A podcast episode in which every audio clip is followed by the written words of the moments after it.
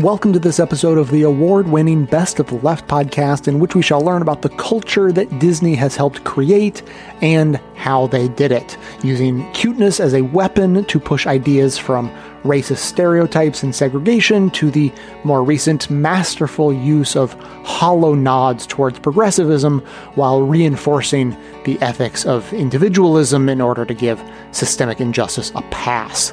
Clips today are from Popaganda. Still Processing, Lindsay Ellis, American Hysteria, Wisecrack, It's Been a Minute with Sam Sanders, and Cracked.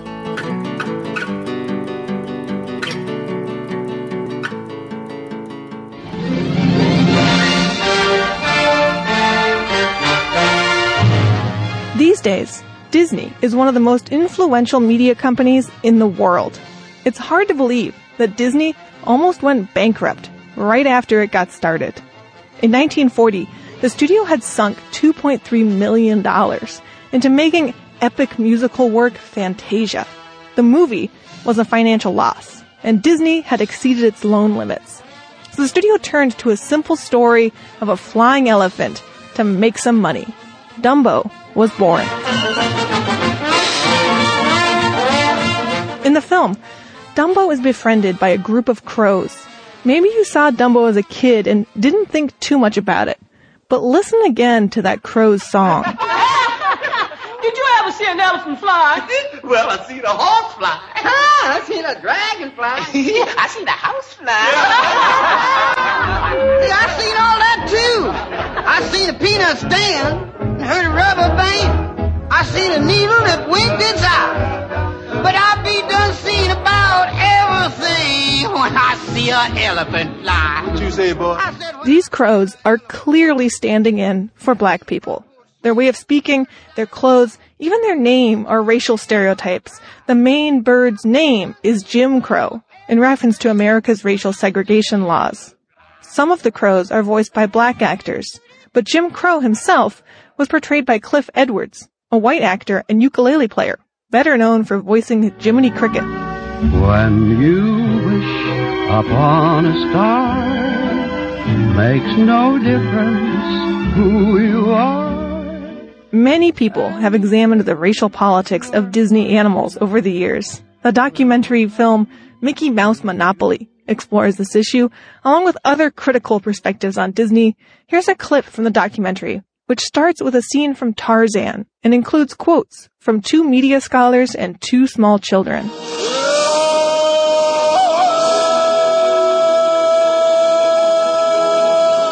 kids in Africa see it. They see a white man in Africa who's superior, swinging from trees, and they, they see no Africans. And they see gorillas being the ones they relate to. Is it promoting white supremacy? I never seen any black people in Disney's movie. I can't think of any um, Disney movies that have black people that are good. Disney has very, very few Asian or Asian American characters in their children's films. And that's probably why the Siamese cats really stand out for me. The question is, what type of stories get invented, circulated, perpetuated in the public imagination, and why? Scholar, writer, and activist Walidah Imarisha is someone who's been thinking hard about what stories Disney tells and why. She teaches a class on race and Disney films at Portland State University. Her class does a deep read on Disney, looking at the role that animated animals play in defining perceptions of race, class, and gender. You heard Walidah if you listened to our episode on feminism and sci-fi, where she spoke up for the rights of droids in Star Wars. I'm happy to welcome Walidah back to our show. It's always such a thrill to have her on. So one of the requirements of your class on race and Disney films is for students to write a personal essay about their history with Disney films. So something you could tell us about your history with Disney. Like, did you watch a lot of Disney as a kid? Um, and when did you start thinking critically about the way Disney uses animals, uh, with an eye on race specifically? Sure. So, I mean, I think it's really important for us to acknowledge, you know, the kind of uh, ways that Disney has influenced all of us. And I think that, you know, um, I feel like people either, you know, love Disney or love to hate Disney. Um, and, uh, oftentimes uh, aren't kind of thinking about it in a in a holistic way. And so I think uh, for students coming into the class, it's really hard to critique Disney, right? Because Disney has been part of the vast majority of our lives since before we could remember a time without Disney. And I think it's really important to recognize that that's actually part of Disney's marketing plan. And their goal is to get folks, you know, when they're babies, which is why they market products to babies, uh, to get folks, you know, before they, they know that there's such a thing as a world without Disney. Um, and so, and to kind of inculcate themselves in this magical realm and this idea of nostalgia so that they actually um, don't fall within the realm of critique. Pretty much every term, I'm accused of ruining people's childhoods. Um, you know, and so my my goal is to try and find a way to, you know, to acknowledge that emotional connection while still saying, and that that actually means we have to critique it even more, not less. That's funny. You point out that, like, I, I personally can't remember a time before I knew about Disney. It's just always a part of your culture and always a part of your life. It's, Disney is such a cultural touchstone for our pop culture. It's where it all begins. Yeah, absolutely. I think it's, I mean, I think that that can't be overstated. And, you know, again, that that is a concerted effort by the Disney Corporation to do that, right? Um, and uh, and to kind of you know uh, infuse itself into every part of of American culture.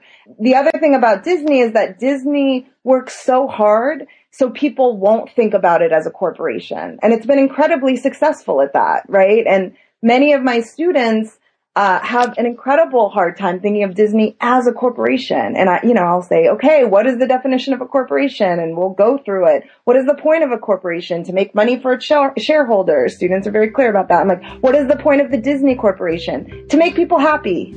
Right? Because uh, Disney has done a phenomenal job of marketing itself in a global context.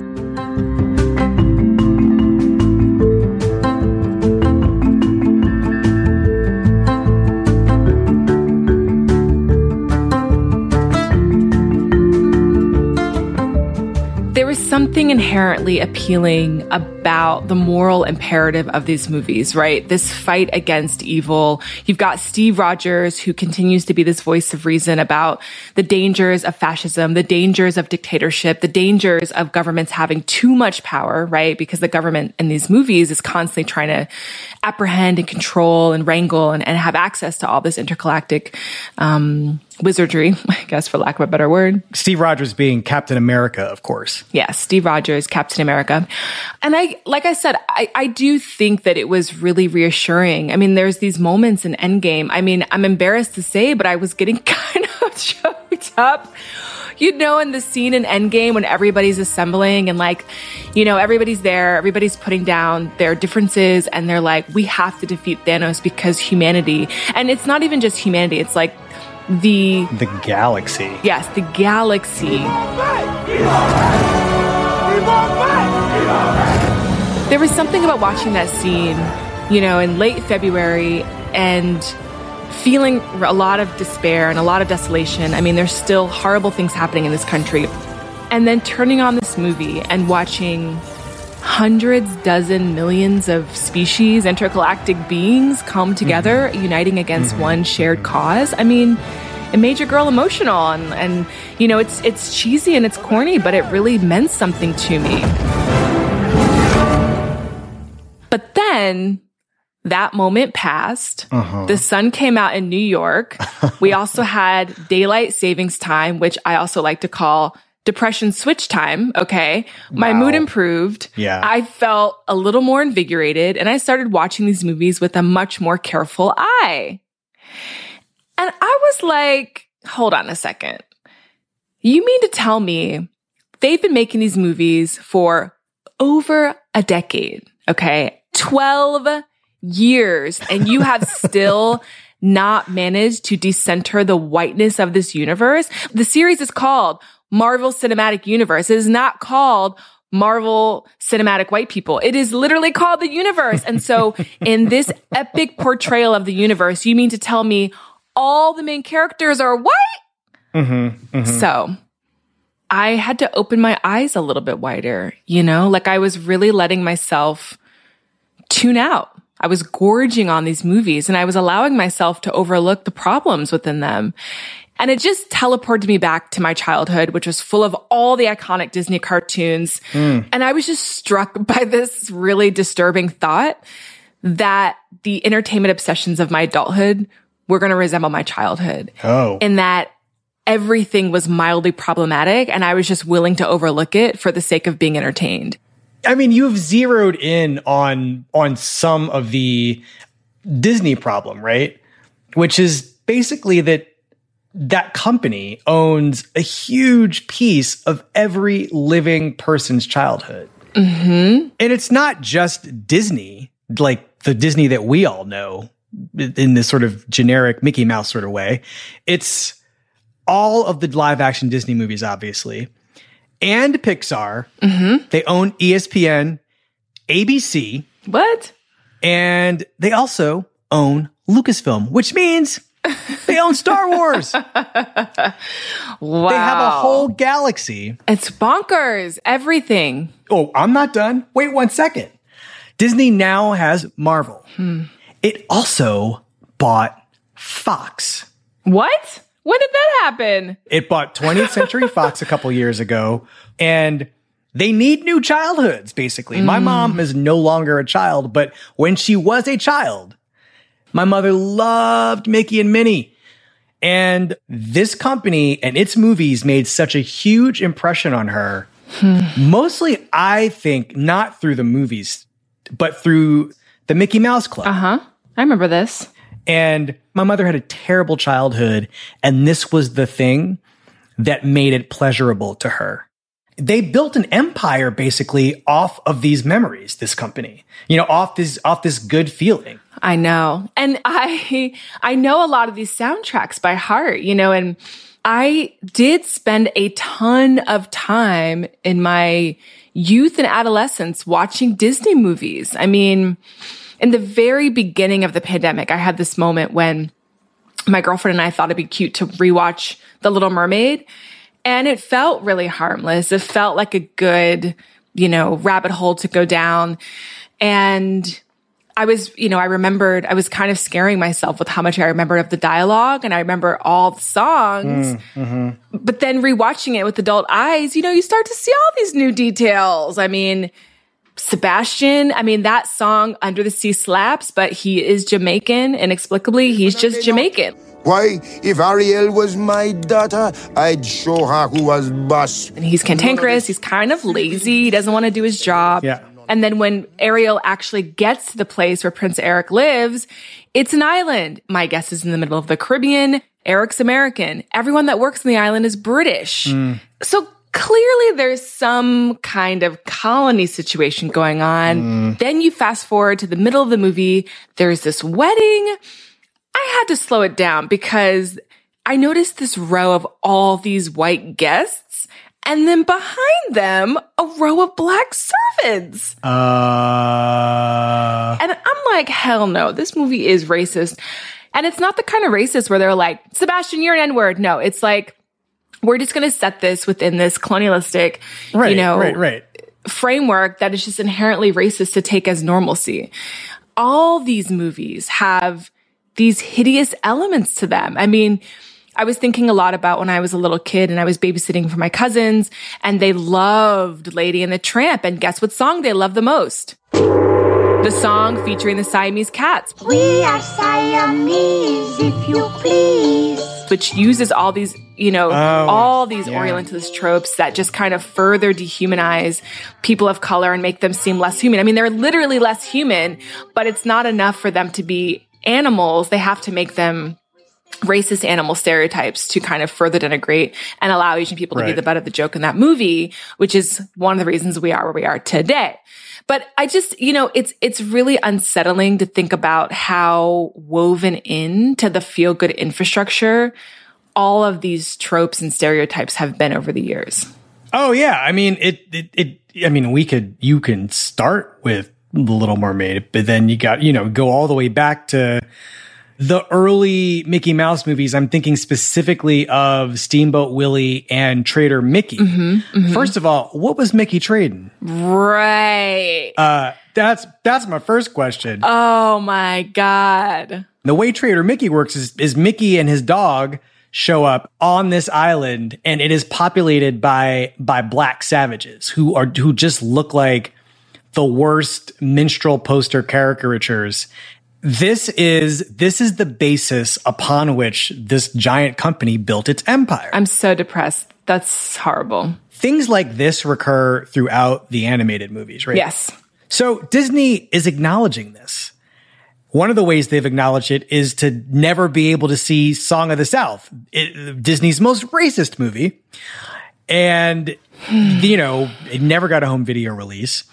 And you can't find it on Disney Plus, but the movies you can find on Disney Plus that do have some problems, like Dumbo and Lady and the Tramp and the Aristocats. Mhm. The Aristocats, Jenna! Mhm. I mean, it's everywhere, honestly. Those movies now come with a warning label that includes such lines as this program includes negative depictions and or mistreatment of people or cultures. These stereotypes were wrong then and are wrong now. Okay. Rather than remove this content, we want to acknowledge its harmful impact, learn from it, and spark conversation to create a more inclusive future together. So obviously Disney knows it's got all these movies in its past. What can it do to atone in the present Mhm. for mistakes that people who currently work there weren't necessarily responsible for in the first place? Yeah, and also, I mean, it's worth noting that for all the movies that Disney put this label on, right, and rem- outright removed, The Little Mermaid is not part of it, you know. And and again, it's like we make these decisions based on blatant racism and not so blatant racism, but it's worth interrogating how all of these movies reinforce the ideas that are so harmful in the formation of this country. And like that's the part that I think really sits with me, which is they've decided yes, absolutely, this is super inappropriate in the following eight movies, but the rest of the movies, they seem fine and no one has a problem with it.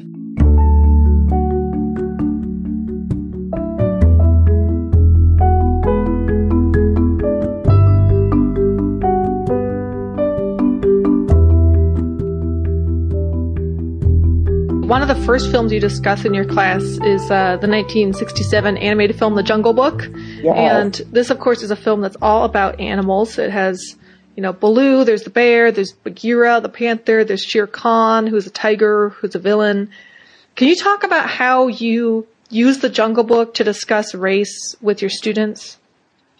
Absolutely. I mean, I think that the Jungle Book is is an incredibly important film because it shows the Di- Disney ideology in many ways the clearest, right? So, you know, Walt Disney had a very clear framework about how the world should be, right? And he was very clear and upfront about that. Walt Disney had an incredibly conservative framework. You know, he felt that, you know, uh, women should be in the home. He felt that, you know, there shouldn't be queer and trans folks in the world. He felt that, you know, folks of color should keep to their menial, you know, places, right? He was very clear on this sort of uh, immense conservative worldview.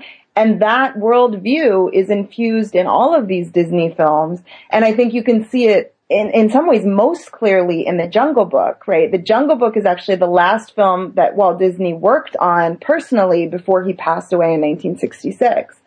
And, you know, there are great scholars who, who really look at it, one of them being um, Greg Met, uh, Metcalf, who has an article really saying that in many ways the Jungle Book is a complete repudiation by Disney of all of these, um, you know, changing times, right? The 1960s, what's happening in the 1960s in this country? Well, everything, right? We have, you know, the uh, women's rights movement, women liberation movement. We have the, you know, uh, beginnings of, you know, gay liberation movements. We obviously have third world, black, um, Latino, uh, Asian indigenous liberation movements happening here and globally, right? And that the Jungle Book is actually a complete repudiation of all of that. And if you go through what comes out so clearly when you watch the Jungle Book is there is a natural order of things. Things have a natural order. Everyone has their place in a hierarchy. And it is once you step out of that place that everything falls apart. and things cannot come back together and society can't function unless everyone is in their proper place. Um, and we see that with, you know, especially with the differences between the original book by Kipling and the changes that Disney makes to it, right? To, to kind of emphasize this. So, you know, in, in the book, right, um, there's, you know, there's a reason that, that, uh, Mowgli can't go to the village for a while. But at the end of the film, Shere Khan is gone, right? Mowgli tied that stick to his, burning stick to his tail. He's gone. Seemingly, we've won. There's no more danger. Why can't Mowgli stay in the jungle, right? So, that's not the uh, natural order of things. And they, they reinforce this again and again and again, right? So let's talk about another film you talk about in your class, which is The Lion King. And this film is one of the more recent ones that maybe you were talking about watching as an adult. It came out in 1994.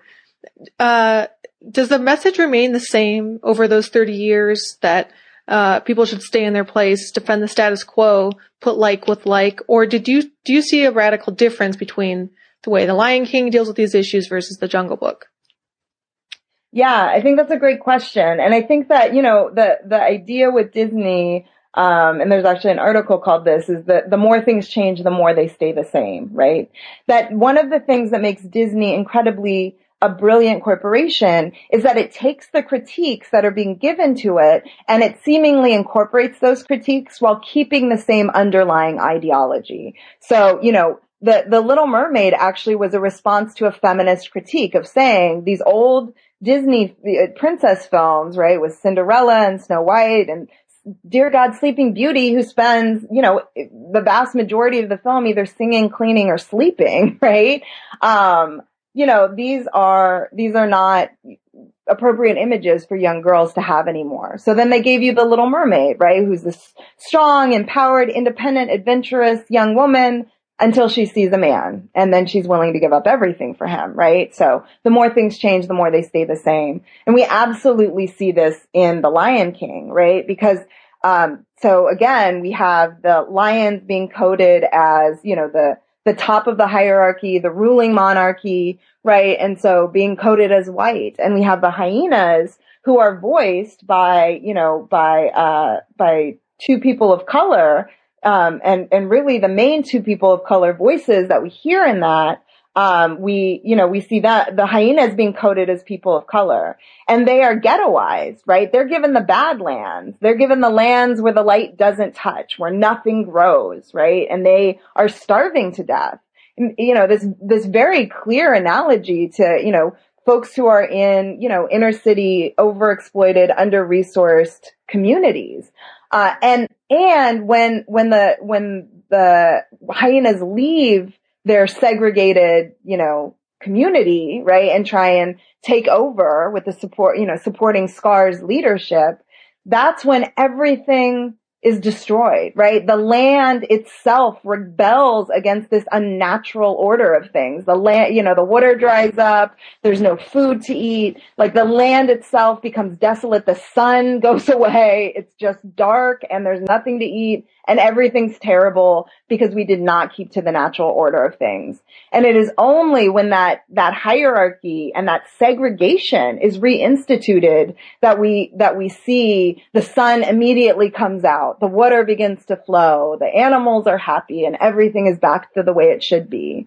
And I think the one other thing about The Lion King that's so important is that this film the, as you said, came out in 1994. This is the era of the end of a legal apartheid in South Africa, right? That, you know, Nelson Mandela came home, that we're seeing the dismantling of the, the legal apartheid system that people had fought against so hard, right? Which was, uh, you know, one of the, you know, most brutal forms of segregation the world has ever seen. And let's be clear, modeled on American segregation. And so it is at this time when this country that the whole world has been looking at is dismantling legal segregation that Disney puts out a film whose whole message is if you don't segregate people to their proper place, then then everything will be destroyed. I want to be like you. I want to walk like you, talk like you. You see it's true. an ape like me. Scooby Dooby Dooby can learn to be human too. The original Dumbo comprises basically the first act of the 2019 remake, and from there goes into what appears to be a winking meta critique of Disney itself. Join me in my family. Let me take us all into the future. Let me take us all to Dreamland. With really obvious and heavy handed references to Disneyland in its theme park, owned by Michael Keaton's villain, Vandevere. Himself a weird mixture of P.T. Barnum, Walt Disney, and. Vanderbilt. There are blatant nods to actual attractions like the Astro Orbiter and the Carousel of Progress and just park aesthetic in general. There's a Wonder of Science attraction that, well. Dad, Wonders of Science. Don't worry, honey, it's bought by ExxonMobil. Also, within this is a weird half assed critique of the overuse of the word dream and the need to feel like a child again. You've made me a child again. I'm still parsing out what the intention of this weird take on Disney's own past and corporate culture is meant to say, besides a weird, well, you can't hate their corporate monopoly if they make fun of themselves. Self awareness is relatable. It feels like commentary, but it's commentary that does not say anything. Vandevere's park looks like Disneyland, but beyond that, it seems to be an indictment of P.T. Barnum more than anything, especially since the film ends with Dumbo going back to the jungle and Woke Circus getting rid of all their animal acts. Mary Poppins Returns also has a curious relationship to wealth and power. Jane has grown up to be a union organizer. No, it's the uh, Society for the Protection of the Rights of the Underpaid Citizens of England. A labor organizer. Which, considering Walt's relationship to unions itself, is kind of hilarious. But she is mostly portrayed as kind of a ditz, and the ending relies on her asking the lamplighters for unpaid labor, not for the benefit of any kind of, you know, labor union, but to help her save her house that she owns. Jane's advocacy doesn't really do anything for organized labor. If anything, it's just more, you know, just ripping off the original, you know. Well, her mom was a suffragette, so Jane's a pinko, I guess. But the main plot surrounds the Banks, and also the bank, which wants to repossess the bank's house. In the original, the bank is portrayed as something of a neutral evil, heartless and bottom line obsessed, something that Mr. Banks overvalues at the expense of his family. Meanwhile, in sequel land, the main villain is a rogue Colin Firth, the bad Richmond. In two days, Banks will be out on that street, and the house will be ours. The Banks family is on the cusp of losing their house because Michael is bad at money and Jane is a communist.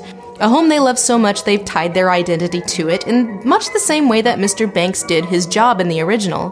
Towards the end, it looks like they're going to lose their house unless they do the thing by the stroke of midnight, but don't worry. The one bad man is removed, they are able to keep their house because the bank itself is good and moral and is on the side of the middle class, and thus. The house is yours. The bank's identity and happiness can continue to be tied to their possession of material things. And I find that interesting because in the original, Mr. Banks lets go of the thing that he had erroneously attached his own value and sense of identity to. But in the remake, don't worry, they never have to have that moment of self reevaluation because they never lose the thing they were worried about losing because good capitalist is here to save the day. And he's played by Dick Van Dyke. Dick Van Dyke is over here like, oh, the bank would never intentionally hurt their trusting customers. Nearly doubled the profits of this bank. Yes, by wringing it out of the customer's pockets. A large business always has the best intentions. Big corporations aren't bad, but the rare nefarious individual. That is the bad one. It is not the system that is bad, but a few bad apples. If anything, the transition from old Disney to new Disney is a transition from monarchy is good to capitalism is good. There's always a good king, or a good bank, or a good businessman, and these conclusions, while they pay lip service to progressive ideals, ultimately conclude that nothing of the status quo need be challenged, not really, which feels pretty convenient when the company producing these things own more and more of the media that we consume every day. But now Disney will have full control of Hulu, uh, will control its customer management, its technology, its data sharing. This is not to say that empowering women to be leaders or a family keeping their house or cruelty free circuses are a bad thing, but if that's all you got, then that's not progress, that's just marketing.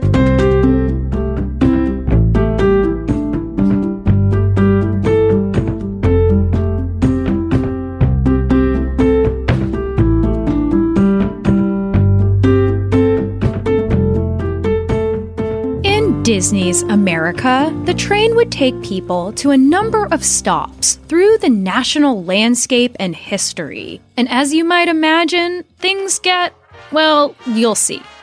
In the theme park, a kid could fast forward 25 years and visit a Civil War fort. And with the quote, wizardry of Disney's Circle Vision 360 technology, even experience actual combat with authentic reenactments. Then they can head over to President's Square and honor the fight for independence and the founding fathers' messages.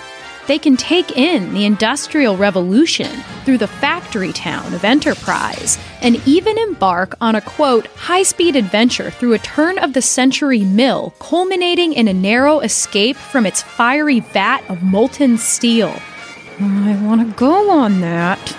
You could visit a faux Ellis Island and learn all about early immigration and its effects on national culture using the Muppets for some reason.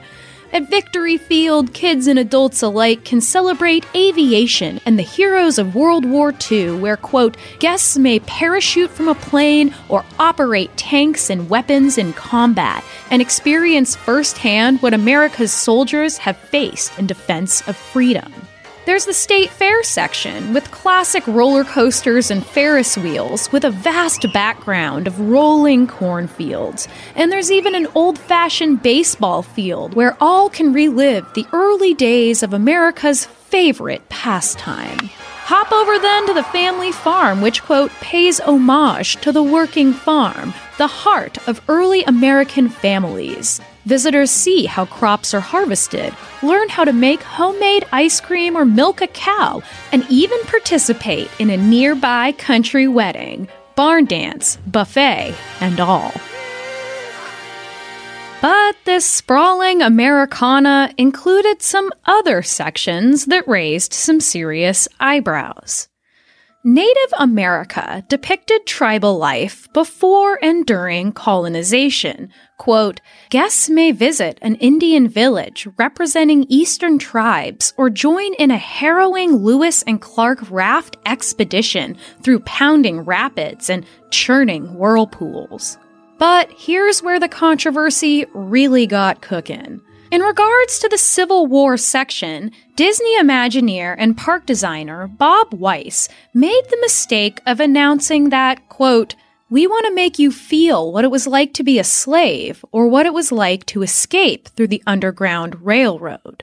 As you might imagine, the pushback was swift and damning, with environmentalists working against the 180 acre endeavor outside of DC, and with academic historians launching a group called Project Historic America. One of the group members, historian David McCullough, said Disney's America, quote, would be an appalling commercialization and vulgarization of the scene of our most tragic history, and I would deplore it.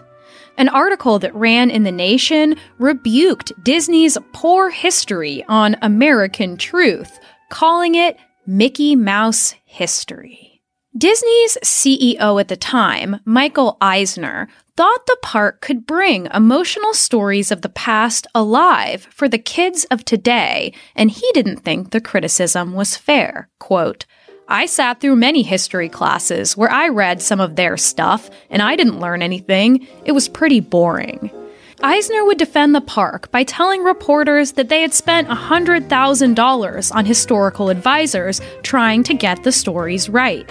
But regardless, the growing Project Historic America, which would eventually include famous documentarian Ken Burns, took out a full page ad in the New York Times with the title, quote, The Man Who Would Destroy American History. The pushback had seriously surprised Eisner, who would say years later, quote, I expected to be taken around on people's shoulders. He has since expressed regret over some of these comments. David McCullough, who was then the president of the Society of American Historians, said of the project, quote, we have so little left that is authentic, that is real, and to replace it with plastic history is a sacrilege. Eisner's response? Quote, the First Amendment gives you the right to be plastic. A couple months later, 3,000 people would reportedly march on Washington, chanting things like, Hey, hey, ho, ho, Disney has got to go, with one sign reading, Mickey didn't free the slaves, learn the truth. Clearly, this was a pretty bonkers idea, one that 1990s culture and certainly our current culture would not have accepted. But Disney heads Michael Eisner and Bob Weis did have some interesting intentions that are worth mentioning.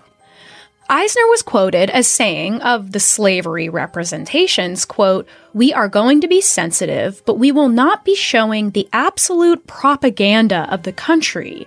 We will show the Civil War with all its racial conflict." Weis said, quote, we are going to deal with real issues in the diverse population of this country as it was defined through struggles. So you'll see some pretty rough issues dealt with in this park, as well as a lot of fun things you would expect to be a part of one of our parks.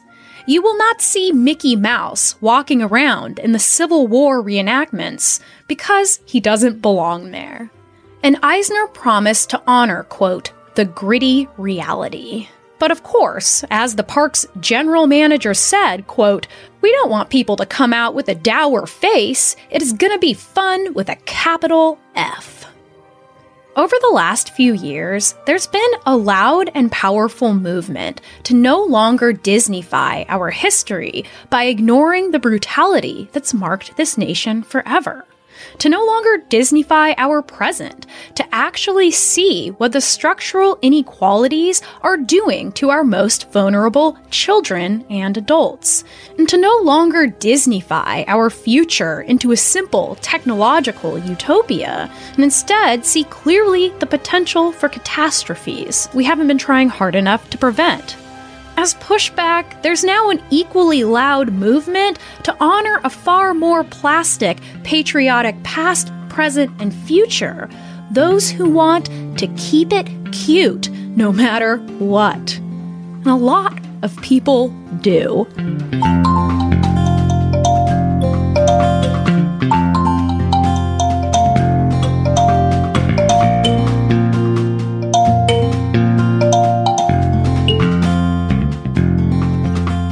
Disney's reign of cuteness was not a happy accident or mere coincidence. Walt was basically ruthless in his quest to make all things adorable. And in the process, Disney has spent the last 100 years acquiring stories, adapting them, and ultimately twisting their original artistic intentions beyond recognition. All of which is to say, is all this cuteness actually super uncute? But to see the Disney method in action, let's dissect an early example Pinocchio. For the uninitiated, the story revolves around the titular puppet who just wants to be a real boy. As the magical blue fairy tells him his wish will be granted if he proves to be brave, truthful, and unselfish. And someday you will be a real boy. A real boy! But Pinocchio's not about that life. He runs away from home, joins a puppet show, and lies to the blue fairy about it, which famously leads to this.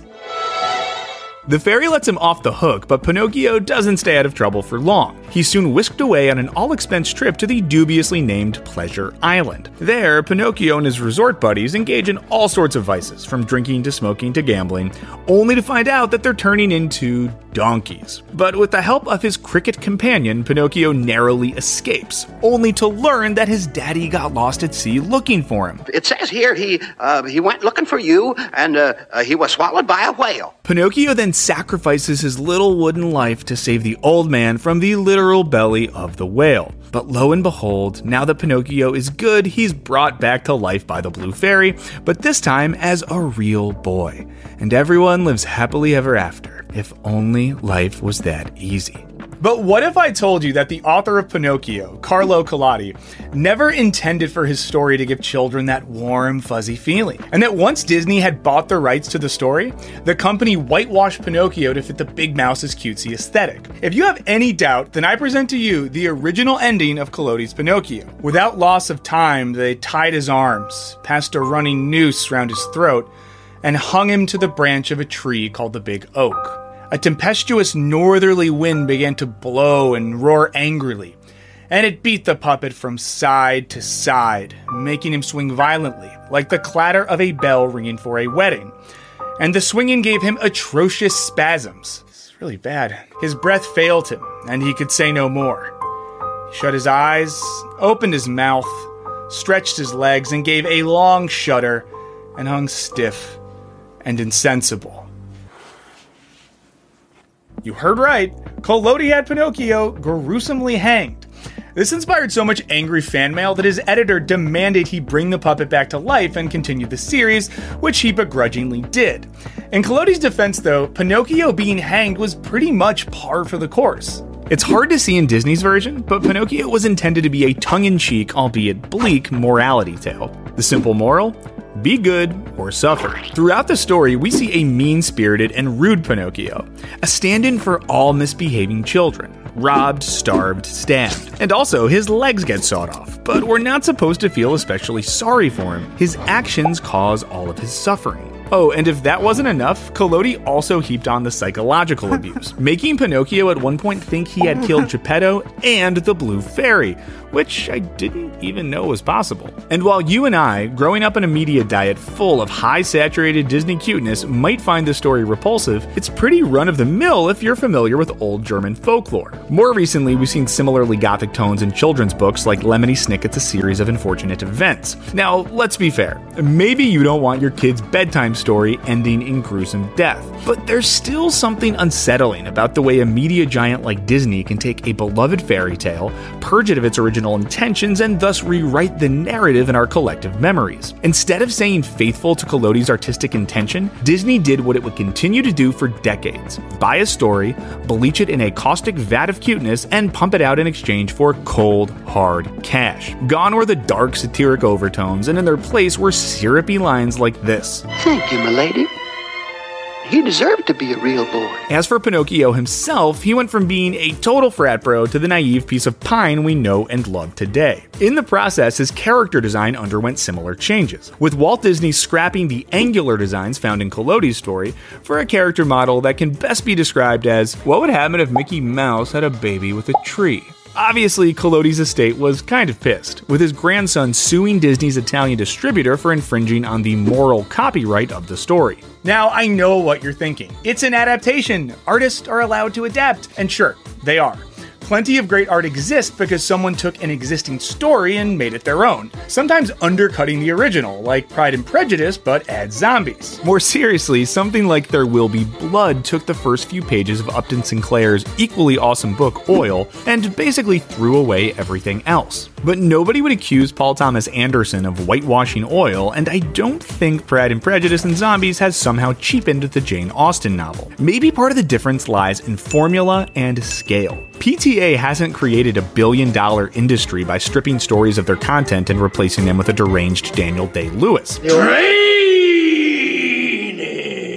Disney, on the other hand, regularly takes stories like Pinocchio or Sleeping Beauty or hell, The Hunchback of Notre Dame, and throws them into the commercial meat grinder. Worse, they've been doing this pretty consistently for the past hundred years. Seriously, if you were to put all the Disney films on a spinning wheel, whatever you'd land on would likely be an adaptation in which the original story has been blanched, artistically ground down, and pumped out as a cute little Disney sausage. Actually, why don't we just spin that wheel and find out? Ah, yes, the 1989 classic, The Little Mermaid. Timeless story in which a young mermaid makes a Faustian bargain with a sea witch to gain legs so she can win the hand of a hunky prince. Based on the Hans Christian Andersen tale of the same name, Disney's retelling strips the story of a lot of its darker and more religious overtones. In the Big Mouse's version, we're treated to a love story that ends with a happily ever after. The prince ultimately realizes that he really digs this mermaid. The mermaid frees herself from the sea witch's curse, the prince harpoons said sea witch, and all is basically right with the world. The message? True love saves all. But the source material isn't nearly as happy or uplifting. That's because Andersen flatly rejected this message. First of all, his story portrays love primarily as suffering. For example, Andersen's mermaid doesn't just give away her voice in exchange for legs, but also endures the pain of being stabbed every time she takes a step. Nevertheless, she delights in dancing for the prince and making him happy. What's more, in Andersen's telling, the prince never returns the mermaid's affection. Instead, he marries a local princess. So, yeah, rough deal. But there's a reason for this. Andersen wanted the mermaid to be saved, not by love, but by sacrifice. At the start of the story, the mermaid despairs not just because she's half fish, but also because she doesn't have a soul and won't be able to chill with her prince in heaven. In fact, the whole bargain with the witch revolves around Ariel gaining a soul if she manages to kiss her true love. But as Andersen explained to a friend, he never wanted the mermaid to gain a soul simply because she fell in love with a straight up hunk. He thought such an ending would be explicitly wrong. In short, Andersen would have despised Disney's ending, in which a kiss and a strategic boat crash saves the day. See, in Andersen's tale, the mermaid saves the day with a Christ like sacrifice where she gives up her life and love to save the prince. And lo and behold, she's rewarded for her good deeds and turned into a gentle spirit. If she helps mankind for the next 300 years, she'll be rewarded with a soul. Hooray! Well, according to Andersen, this is the more natural, more divine path though it probably wouldn't have jacked up Disney's 1989 stock prices. And at this point, we could keep rambling off examples. The real Pocahontas is not a story about the freedom to love who you choose. It's about colonists kidnapping a Native American woman and murdering her husband. The original Sleeping Beauty is literally about a woman being non consensually impregnated in her sleep and giving birth to twins also in her sleep. Now, we're not going to say Disney should be making more films about assault because that'd be horrible. However, the general Disney meat grinder, which polishes off any rough and unsavory edges, comes with consequences. In the case of Pocahontas, it's a very shitty history lesson that some people might never question. But that's just the first of many ways that Disney's storytelling might actually be a major disservice for developing young minds. That's because most of the stories Disney adapts are fairy tales. And while these stories may often be dark and complex and vaguely disturbing, they also offer children a symbolic template for understanding the world. For example, in a children's cancer clinic, researchers found that patients were able to use fairy tales to express and cope with their anxieties. One child, for example, identified with the big bad wolf in Little Red Riding Hood, venting his frustration and anger by drawing an oversized wolf with massive teeth. Another child drew a comically tiny wolf as an expression of confidence and bravery in the face of his struggles. Here, we see how the darkness of fairy tales can actually offer a light to children confronting adversity. But Disney often strips these fairy tales of their bite, instead, inserting a bland, wholesome narrative, as we saw with Pinocchio and The Little Mermaid. And ironically, in the process, Disney's developed new narratives that are in their own rights potentially quite destructive. As psychologist Susan Darker Smith points out, young girls who identify with characters like Cinderella or Belle from Beauty and the Beast are more likely to end up in abusive relationships as adults. While interviewing victims of domestic abuse, Darker Smith found that many identified with the heroines of these stories, in which love conquers all, believing that if their love is strong enough, they can change their partner's behavior. Of course, the reality is tragically different. Ironically, by peddling a convenient narrative in which all the world's problems can be solved by true love, Disney fails to give children any tools for navigating real life problems. And that was kind of the whole point of fairy tales to convey the darker and crueler aspects of life so as to better prepare children for the realities of adulthood. Of course, this all begs the question should Disney care? According to the legendary and incendiary free market economist Milton Friedman, definitely not. He argued that companies don't have the same responsibilities that people do. A person might have a responsibility to be a nice neighbor or recycle, while a company's only responsibility is to make more money. And Friedman's definition of corporate responsibility has pretty much become gospel. In other words, Disney will only do what is required to make the most amount of money, regardless of the social consequences. It's the capitalist raison d'etre of companies the world over, and it explains why Disney operates a cuteness factory. Indeed, when Disney went dark in the 1970s and 80s, it put out a series of grimmer, edgier films like The Black Cauldron that were huge box office failures and nearly brought about the collapse of the great empire of mouse. The so called Disney Renaissance of the 90s was a major course correction back into the sentimental cuteness that has sustained the company ever since. And it's no wonder. Cuteness, after all, has a very particular way of hijacking our brains. And more importantly,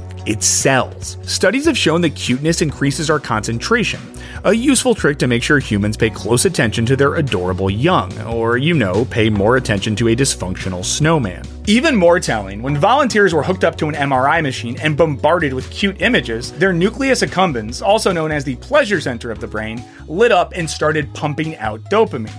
In other words, when viewers saw Mickey Mouse's adorable body bob up and down on screen 100 years ago, they were unwittingly receiving the first microdoses of Disney branded brain candy. Interestingly enough, the phenomenon of cuteness being used for potentially nefarious purposes has a name. Cultural theorist Joshua Paul Dale calls it evil cute. And while Dale specifically cites gambling machines that use cute cartoon kittens as an example, it's not hard to argue that Disney's precious animated friends might also qualify. In the end, cuteness is just a means for Disney to pad its bottom line, regardless if it's telling stories that are ultimately good for children.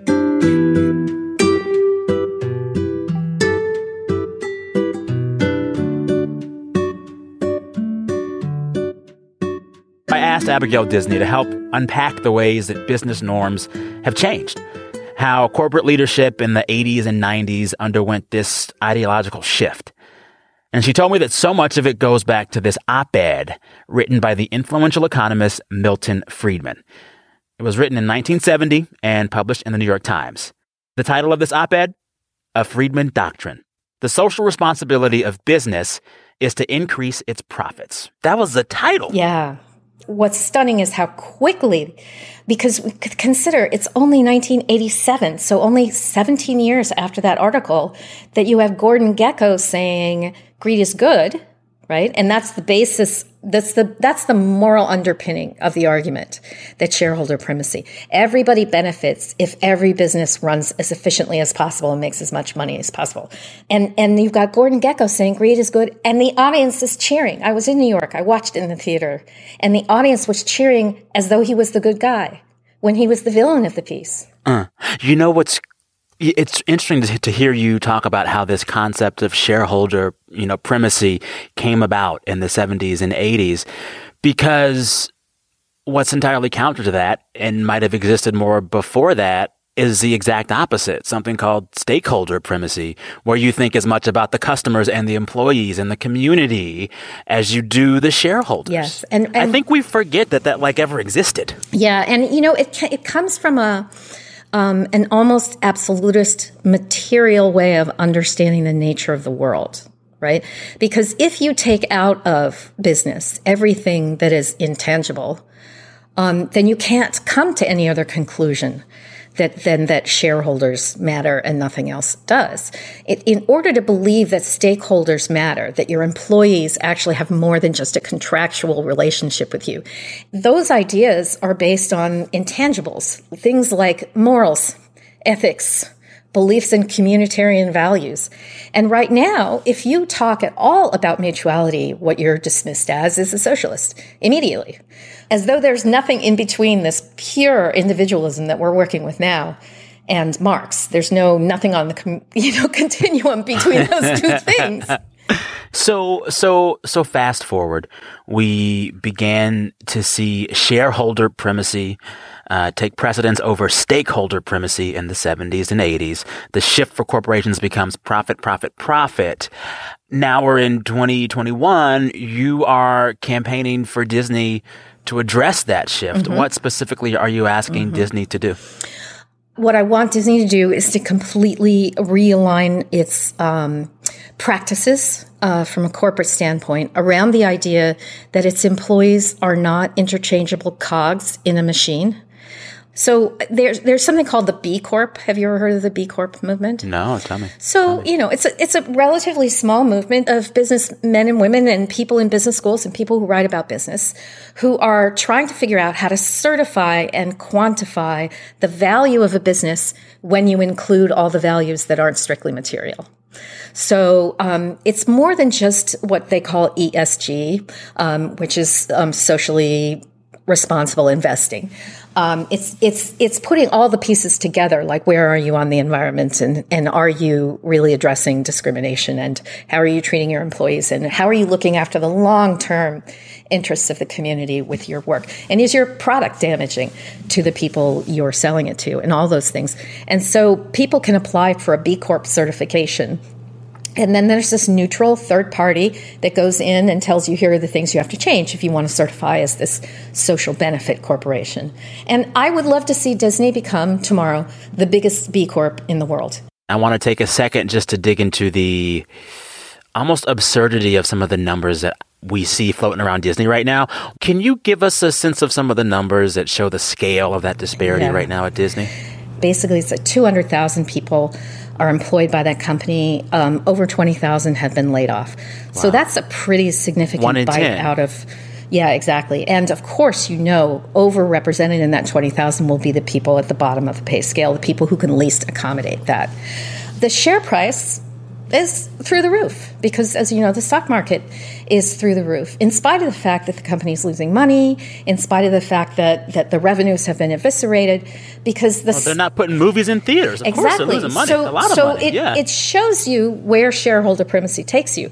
And it reinforces the idea that your share price can be totally unrelated to the well being of the people inside of your company. Have you talked with low wage Disney employees since the pandemic hit, since the layoffs hit? What are they saying and how are they doing? Yes, I have. Um, and yeah, they're terrified. They're really terrified because, you know, the folks I've talked to have things like asthma and diabetes and all the pre existing conditions that come with A, poverty, and B, higher risk for COVID. So there was real fear that they'd be forced to go back to work. Um, and that didn't happen in California because Gavin Newsom sort of pushed back on Disney. But of course, Ron DeSantis said, you come on into Orlando. And then there's all the uncertainty. But I, I mean, I know people who work from 11 o'clock at night till 7 o'clock in the morning.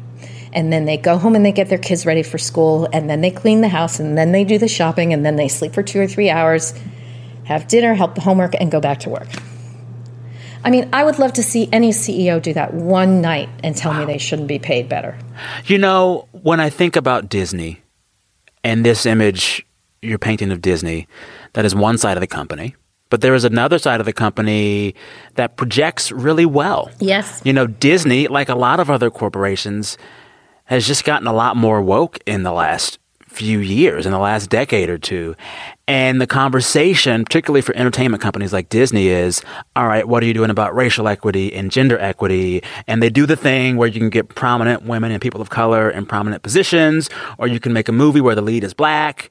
And those things are nice and they're good, but it sometimes feels as if they are. How, how can I just be blunt and say it? Distractionary tactics Yeah. Yeah. from like the real dollars and cents of this stuff. How do you feel about that representative work that Disney is doing in the midst of this this financial stuff? The high profile executive woman I refer to as girl washing, right? Oy. Um, yeah. All you have to know is like go really close to where the money is and ask yourself who's there. And you'll know all you need to know about fairness at that company. Because, boy, the women and the people of color start to disappear the closer and closer you get to the center. Right? So hmm. th- these are big, deep structural problems. And it's great to make the Black Panther. There's no question that was a brilliant piece of. It changed um, the culture. yes. It was a cultural reset. It was Yeah. really important. It wasn't even just a moment. Most movies are moments, and this was so much bigger than that. But like, who's pulling down the fourteen hundred times the median workers' pay, and who's making the decisions about where the capital is allocated and why and how? And then you start to see, oh, it does get a little whiter and a little more maler the more we work our way into the center of this decision-making body. And this is true at every company in America. That's not just Disney. So, you know, we were talking earlier in this chat about this shift in the corporate mindset from stakeholder primacy to shareholder primacy. And it might allow some listeners to think that there was a time before this stuff When got everything so bad. was fine. But yeah, Yeah. but that was also a time when people Yeah. of color and women were totally shut out from all fair wages and wealth creation. Exactly. So in a way, Yeah. is what you're asking for now is it something that's actually never happened before? A basic financial security for Yes. all working Americans, regardless of race or gender. The problem with looking back at 1956 or whatever, you know, a 95% sometimes income tax rate, you know, and 80 something percent corporate tax rate. And yet companies were thriving and building and doing really well. And arguably, a lot of the thriving that was happening then was happening because, for the middle class, because the middle class was just white and male. I Yeah. mean, the, the, Yeah. the pool of potential employees for any given job was way smaller.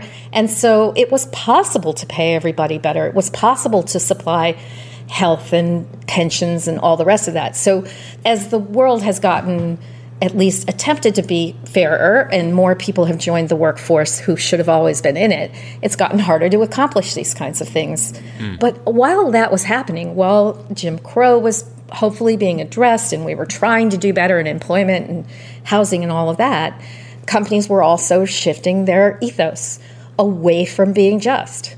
So the society was going one direction, but corporations were going Mm. the opposite direction. Wow. So we have to be very careful of the temptation to say, oh, we have to go back to when it was good. Because it wasn't yeah, good. good for who? Yeah. Good for who? It, it wasn't good. You know, I mean, Yeah, yes, my grandfather would never have allowed for a person working for him for a lifetime to retire without a pension. That would have been unthinkable to him. He also did not hire very many black people or women. Uh. And, you know, he oversaw and funded the making of Song of the South. So this is bad, unequivocally. can be true. So, Yeah, yes, that's yeah. the problem that we need to kind of get to. We need to be able to, and this is true actually up and down and across everything related to our society right now. We need to be able to learn how to take in that this is a bad thing existing at the same time in the same person with this other good thing. And we have to be able to hold those both things in our heads at the same time.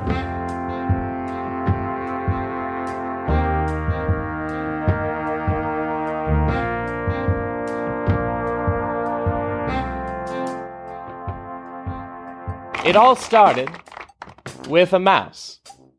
But thanks to the hard work of countless Disney staff and no women or black people, my dream of putting my name on everything a human being might come into contact with before age 18 has become a reality. And can any of you name even one of those talented Disney animators? Max Fleischer. Exactly, no one important. So how did I take the work of thousands of artists and boil all the credit down into one name? My name. The name uh, on the castle. well, I'll tell you. And it didn't have anything to do with Tinkerbell's magic fairy dust, or Dumbo's magic feather, or, or even Brer Rabbit's tar baby shenanigans, God help us. No. It was through relentless vision. From childhood, I pursued my vision without ever questioning its lasting impact, or my own motivation, or whether building a sprawling empire out of a cartoon mouse might in fact be the delusion of a madman. I made my vision happen by sheer force of will and with exacting standards, uh, the kind of standards that led my own employees to call me an asshole and a shit publicly, to stage massive strikes over their long hours and low pay, and for me, subsequently, to tell the FBI that those union leaders of theirs were communist agitators just to get them hauled away. Like I said, vision. After all, in my vision of the Disney universe, there's no room for pinko liberal bleeding hearts to spoil the magic of families paying $100 a head just so their kids can take pictures with college football mascots and furries. It's the same reason I didn't hire black people in my parks. Actually, a lot of fantasias about that, aside from all the devil worship. And speaking of wild flights of fancy, did you know that many women applied to be Disney animators in the early days? Fortunately, I nipped that in the bud with a letter declaring the drawing of cartoon animals to be the sole domain of young, virile American men. Saving us all, I'm sure, from a spate of animated shorts about the washing up and that time of the monthlies. But that's not to say the fair sex has nothing to offer us. I was the only children's entertainer with the vision to meet with Nazi propagandist Leni Riefenstahl shortly after Kristallnacht. When everyone else in town refused on moral principles, well, I just call it old-fashioned rudeness. And I think my friends at the Motion Picture Alliance for the Preservation of American Ideals would agree. Those guys like me so much they stuck by me after I got caught calling the Seven Dwarves an N-word pile. Great group of guys. And with their help, and with the help of thousands of other people who have chosen to remain anonymous in the annals of history for some reason, the Disney brand has affected every aspect of modern culture. From our helpless, beautiful, man-dependent princesses to our many orphan protagonists to our whitewashing of whole genocides, we, and by we I, I really mean I here, have taken sheer vision and turned it into the stories your sons and daughters fear and aspire to. You see, I've made the world a better, more magical, and, as Leni would say, purer place. And important people have taken notice. Like, uh, did you know that those folks at that upstart fast food chain McDonald's credit copying Disney branding with their current dominant market share? I say good luck to them. A- and you're welcome, heart disease medication manufacturers of the world. if one thing can show you that all you really need in this life is vision and the willingness to put your name very, very large on things, here's the kicker. You see this mouse? Well, the thing is, I didn't even create him. I stole him from either the Performo Toy Company or Felix the Cat or, or Oswald the Rabbit or Milton Mouse or Ignatz Mouse. Honestly, I, I can't even remember. There, there were a lot of cartoon mice flying around at the time. It was a crazy decade. All I remember is this. I, uh, I sat old Ub Iwerks down and had him draw Steamboat Willie entirely himself. And then I went to Ub and I said, Ub better clean out your desk because you don't I works here anymore. And then when Ub tried to start his own studio, I crushed it. Now, Honest Injun, and I, I, I know that's an oxymoron, don't get started, but Honest Injun, I haven't drawn one of my own cartoons since 1929 because it's not about the cartoons or the content or the product. It's about a world of Disney. It's about a universe of cartoon rodents in pants. It's about making so, so, so much money. Well, there you have it. That's the story of a humble old visionary who whitewashed his own narrative as he did so many other stories to the point that this young Jim Stewart type is playing him in movies. And not just any movies, Disney movies.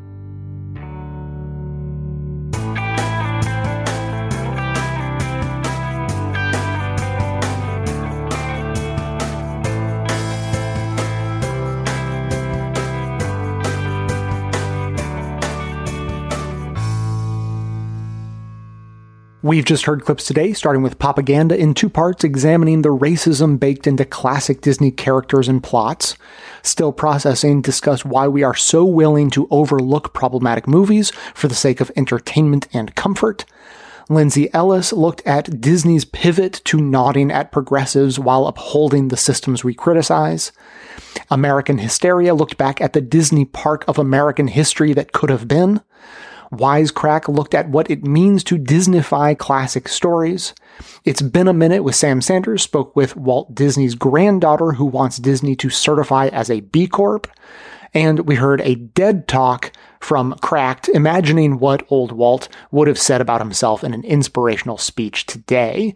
That's what everyone heard, but members also heard bonus clips, including another from American Hysteria explaining in depth just how much Disney has always known about the power of cuteness as a tool of persuasion, and Wisecrack discussed the evolution of copyright law and the central role Disney has played in stifling culture and creativity by lobbying to extend copyright protections far beyond their intended usefulness.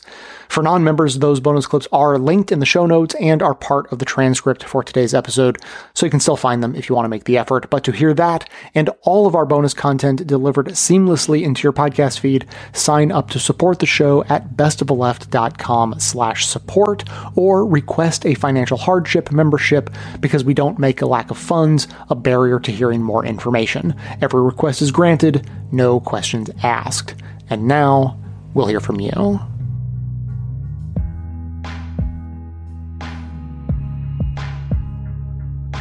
Hi, Jay. This is Allison from Colorado.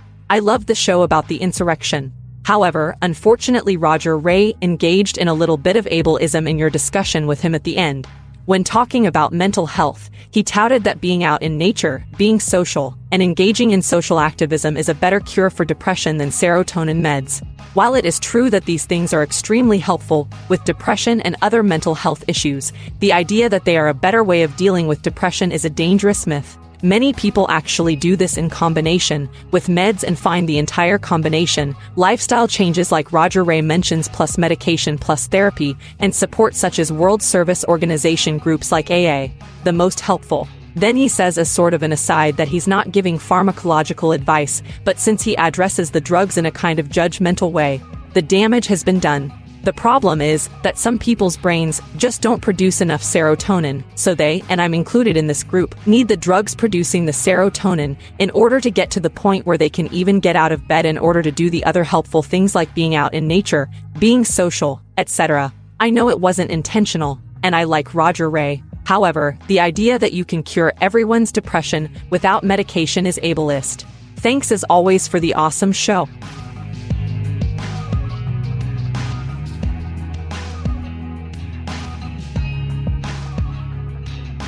Thanks to all those who called into the voicemail line or wrote in their messages to be played as voicemails. If you'd like to leave a comment or question of your own to be played on the show, you can record a message at 202 999 3991 or write me a message to j at bestoftheleft.com. There is nothing special you need to do to have your message be used as a voicemail. You just send me an email and I'll take it from there. Uh, thanks to Allison for her message. It happens to be very well timed as a, a sort of a lead in to a quick story that I want to tell about today's show. But first, a quick setup. Many, I think, will have maybe had at least a passing glance of the op ed article that went a little viral a week, couple of weeks ago, viral enough that the New York Times did a write up about it. There was a guy who wrote an article about Disney in the Orlando Sentinel talking about how how Disney is too woke and it's ruining his experience. It was a very absurd article and pretty much anyone with a reasonable amount of sense saw it as absurd and maybe got a chuckle out of it or, you know, or, or a depressing head shake in response. And it was very coincidentally timed article. We were actually working on this episode before that came out, but it has given me some things to think about. I like to take things like that and not just dismiss them as absurd, even though they are.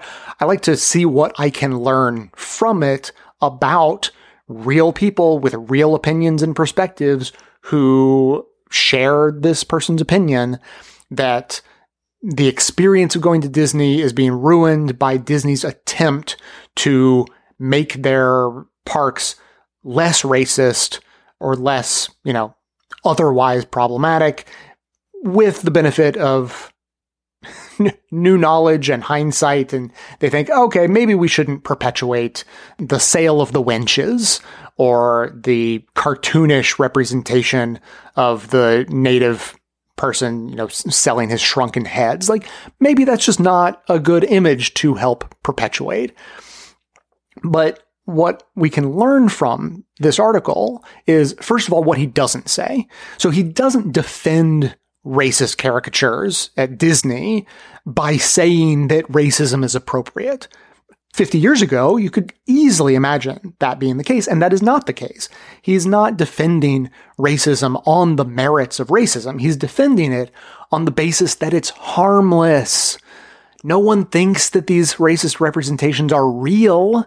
It's just Disney, you know, like we're just in an immersive experience and kids aren't affected by the things they say. That doesn't like create impressions in their minds that last for, for decades.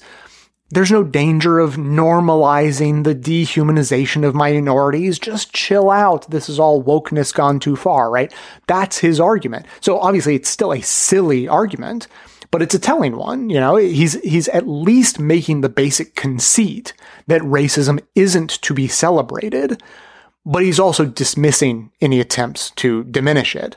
And I think that that ties up in a neat little bow exactly the state of play for white supremacy right now. That is exactly the point on the arc of the moral universe where we are currently situated. Racism is bad. It is universally accepted by polite society, but trying to stop racism is also bad. That, that's what mainstream white supremacist culture believes and would have you believe if they could convince you. Anyway, I'm thinking that this concept is pretty well established in the minds of most listeners. It doesn't need to be explained a whole lot more. But getting back to Allison and her voicemail, I think I see a parallel. and or and I can even feel it. I can feel a parallel in myself. It's not just external. I'm not just judging others. I can feel it in myself. I feel like that when it comes to ableism, a lot of the people listening and not me consciously, but me subconsciously, definitely. I'm I'm still not all the way to the point of fully and deeply understanding ableism, how it works, the harm that is done. Like, I just have so much more knowledge and awareness about racism than about ableism that it's, it's just, it's a ignorance issue. It's a lack of knowledge issue, not a lack of caring issue.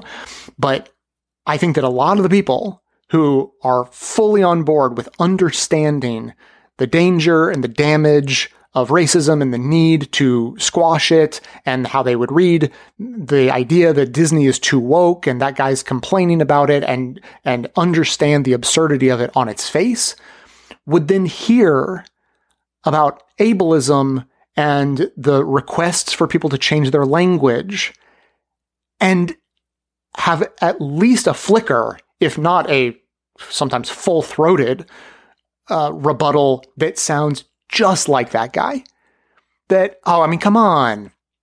no one means anything bad by it, right? I mean, uh, language has changed. Sure, maybe those words used to be clinical, but we don't use them that way anymore.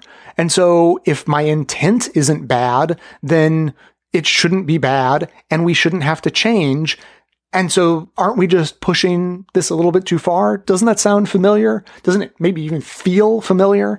Cause it, it does for me. I don't, as I said, I don't consciously think that way. I consciously think this is something uh, I am happily willing to accept needs to be changed the disability mental health community has said it needs to be changed just because I don't understand it fully and deeply doesn't, you know, I, I don't have to understand it fully and deeply to just accept they know better than me.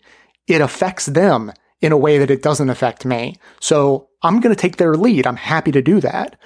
But it's still a sticking point and we've all grown up with ableist language in our vocabulary and it's it comes out naturally.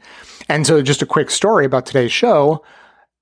Listen to this clip that I decided to edit out of the show because I didn't think it added very much. And frankly, when I heard it, it being aware of ableist language, I thought, whew, that was, it was just like over the top.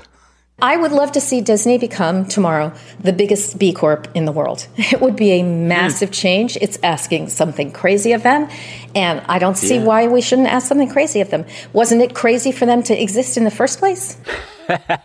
Wasn't Mickey Mouse itself as an idea crazy? Yes, Come exactly. On, Imagine mouse. Walt said, "Let's buy a bunch of Orz Groves in that like tiny podunk town Anaheim and build a crazy imaginary place there and people will drive yeah. to it and spend money to be there. Yeah. I mean, all of it was nuts. So the sentiment behind that I actually did think was interesting and worthy of being shared. The over the top excessive use of ableist language that I know to be a problem for the disability and mental health community I thought, okay, I'm going to take that out. It doesn't it doesn't make sense to include that if I don't have to, and you know I'll, I'll play it at the end and we'll talk about it. We'll expose it as a teachable moment, and it can have a you know a beneficial use in that way. But to just leave it in the show uncommented upon, I thought, no, I don't I don't need to do that. But just to wrap up, I want to super over the top clarify that I'm not comparing or equating certainly racist language and the effects of that and ableist language and the effects of that. I'm drawing parallels and similarities where the impacts of all of that go are different enough that it doesn't make sense to compare. But the dynamic of how society and language evolves and changes usually because of progressive urging to move society in a better direction and the hesitancy that a large portion of the society uh, has about those changes. I think those parallels are interesting. And when we can find a moment when there is an instance that we think, well, yes, that is common sense and obvious that we should move along that way. And another instance where I think for many people, it is not going to be as obvious and common sense that I hope by drawing those parallels, we can uh, have those questions be raised in a way that makes us think a little harder about whether ableism is something we want to put time and effort into expunging from our language and our thinking. And I, I am in that process myself. I am by no means perfect, but I am in that process, and I hope you all are too. And now, just one last reminder this is the last opportunity I'm going to have to say that we have a live event coming up with myself and Roger Ray that Allison was referring to when we made our announcement. That is coming up on Monday, just a mere handful of days from now. So I won't be speaking to you again before that. So this is the last opportunity for you to go to bestoftheleft.com slash live. That'll take you to exactly where you need to go. You can register. It's all free. And it's happening Monday evening at 8 p.m. Eastern. If you don't live on the East Coast, you have to do your own math. Now, as always, keep the comments coming in at 202 999 3991 or by emailing me to j at bestoftheleft.com. That is going to be it for today. Thanks to everyone for listening. Thanks to Dion Clark and Aaron Clayton for their research work for the show. Thanks to the monosyllabic transcriptionist trio, Ben, Dan, and Ken, for their volunteer work helping put our transcripts together. Thanks to Amanda Hoffman for all of her work on our social media outlets and activism segments, graphic design, bonus show co-hosting, and so on. And thanks to those who support the show by becoming a member or purchasing gift memberships at bestoftheleft.com slash support, as that is absolutely how the program survives. For details on the show itself, including links to all of the sources and music used in this and every episode, all that information can always be found in the show notes on the blog and likely right on the device you're using to listen. So, coming to you from far outside the conventional wisdom of Washington, D.C., my name is Jay, and this has been the Best of the Left podcast, coming to you twice weekly, thanks entirely to the members and donors to the show from bestoftheleft.com.